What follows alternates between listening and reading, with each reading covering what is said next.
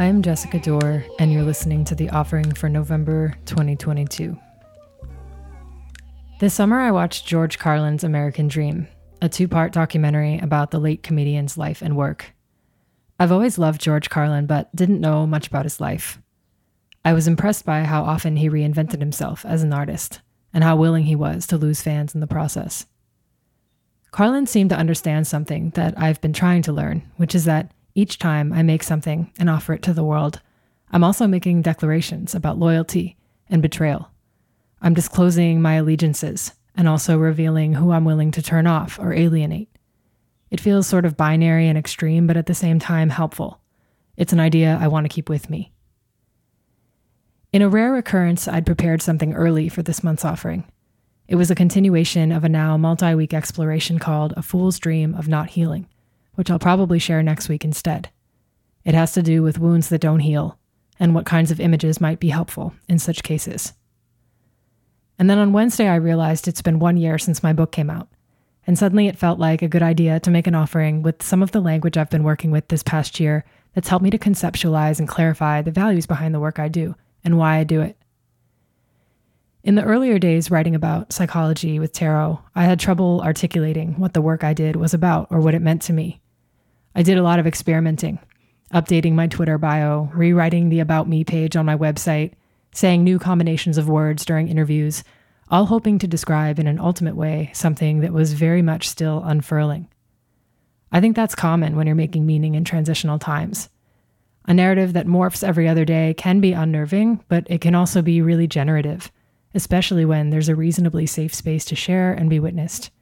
It was definitely scary to be doing it in public, but it was also affirming, and I was fortunate to have spaces to perform meaning privately too. Looking back, there were two truths I often came back to and still do. One was that I wanted to write things that would make people feel less alone. The other was that I wanted to share ideas from the psychology field that I saw as being unjustly esoteric things I thought could be useful to people but seemed weirdly hidden away.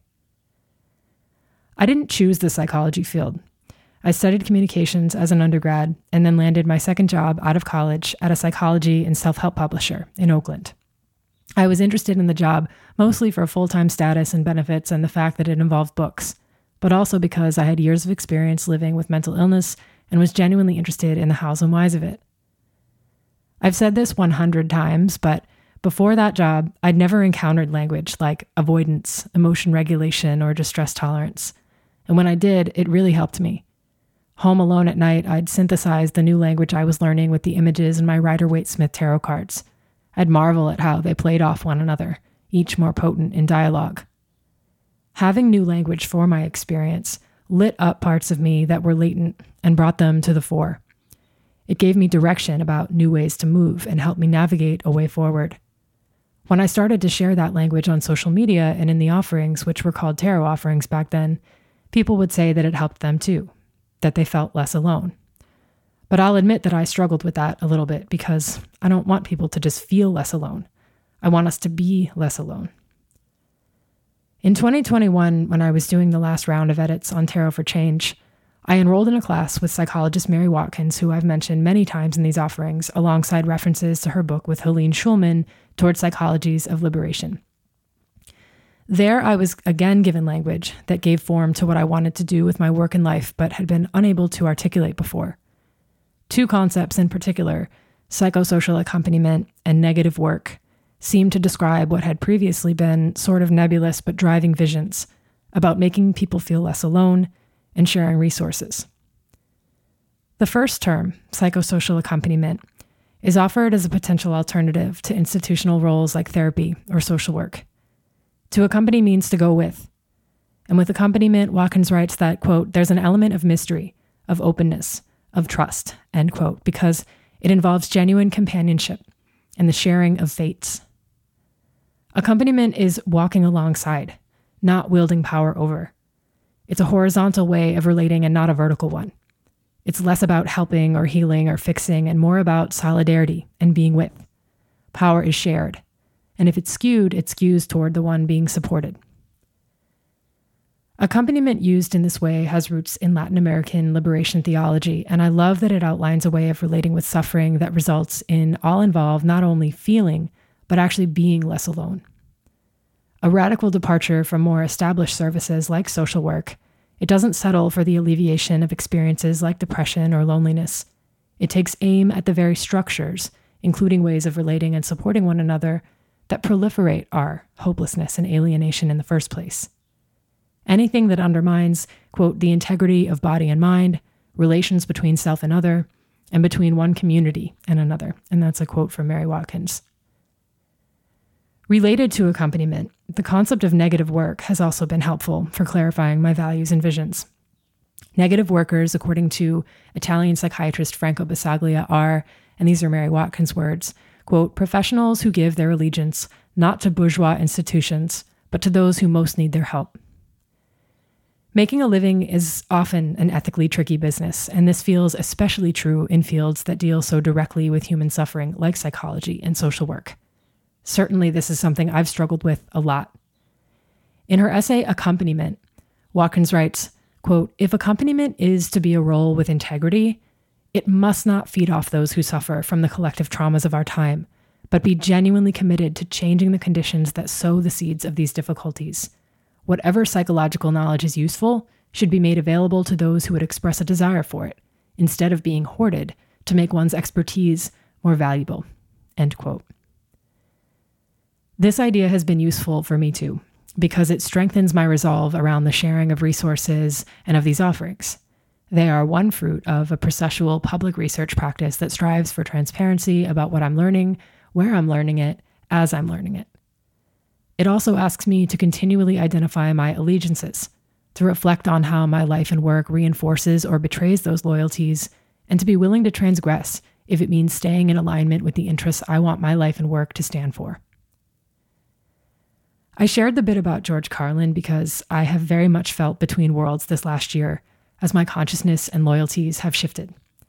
I've always sensed that the work I do is political, but haven't always had the social or historical context to really align what I'm doing with existing movements. I know that I've lost followers this past year as my work has been more overtly political, and I plan to continue growing and changing in ways that will turn some people off. I think anyone who does public work goes through this in some form or another, and it certainly touches on all the deep, scary things. Because I do fear abandonment and rejection. In times of growth and change, I try to focus more on who I'm aligning with than who I'm losing when I'm willing to speak truth about things that don't sit right anymore. When I'm able to do that, which is far from always, I feel excited and connected and alive. I turn myself on and feel my horizons open up to whole worlds and ways of belonging that weren't available before. Conversely, in a thousand ways, I've learned that whatever perceived protections I'm afforded in exchange for my silence about the things that I see and know to be true, it is not worth what it costs in shame, isolation, and alienation from those I know I belong with and to.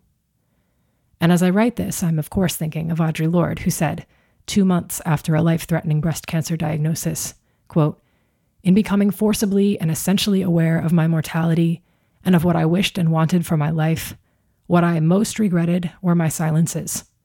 I was going to die, if not sooner than later, whether or not I have ever spoken myself. My silences had not protected me. Your silence will not protect you. But for every real word spoken, for every attempt I had ever made to speak those truths for which I am still seeking, I had made contact with other women while we examined the words to fit a world in which we all believed, bridging our differences. So, on the one year anniversary of Tarot for Change coming out, I am excited to declare these loyalties to keep learning, encountering good language for what I already know, and to continue sharing what I learn with those interested. Words to fit a world that I believe is possible, and I know many of you across our differences do too. I feel clearer than ever about who I'm writing to and what I'm working for, and I'm thankful for that. If you're still listening, I'm thankful to you too for being such good company on this journey and for however long it feels right for you to be here.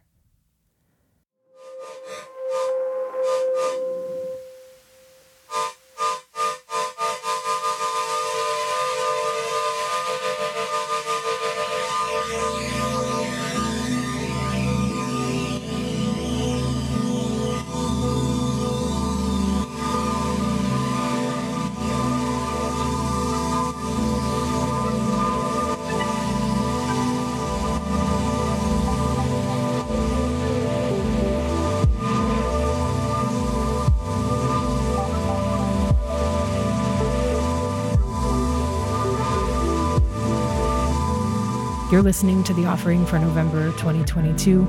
I make these offerings weekly for subscribers interested in making a contribution of as little as $5 a month or $50 a year. If you're interested in weekly offerings or simply in supporting the effort, you can upgrade your subscription at the subscribe button in the body of this post. This recording was engineered by Lee Clarke, and the music is by Lee Clarke.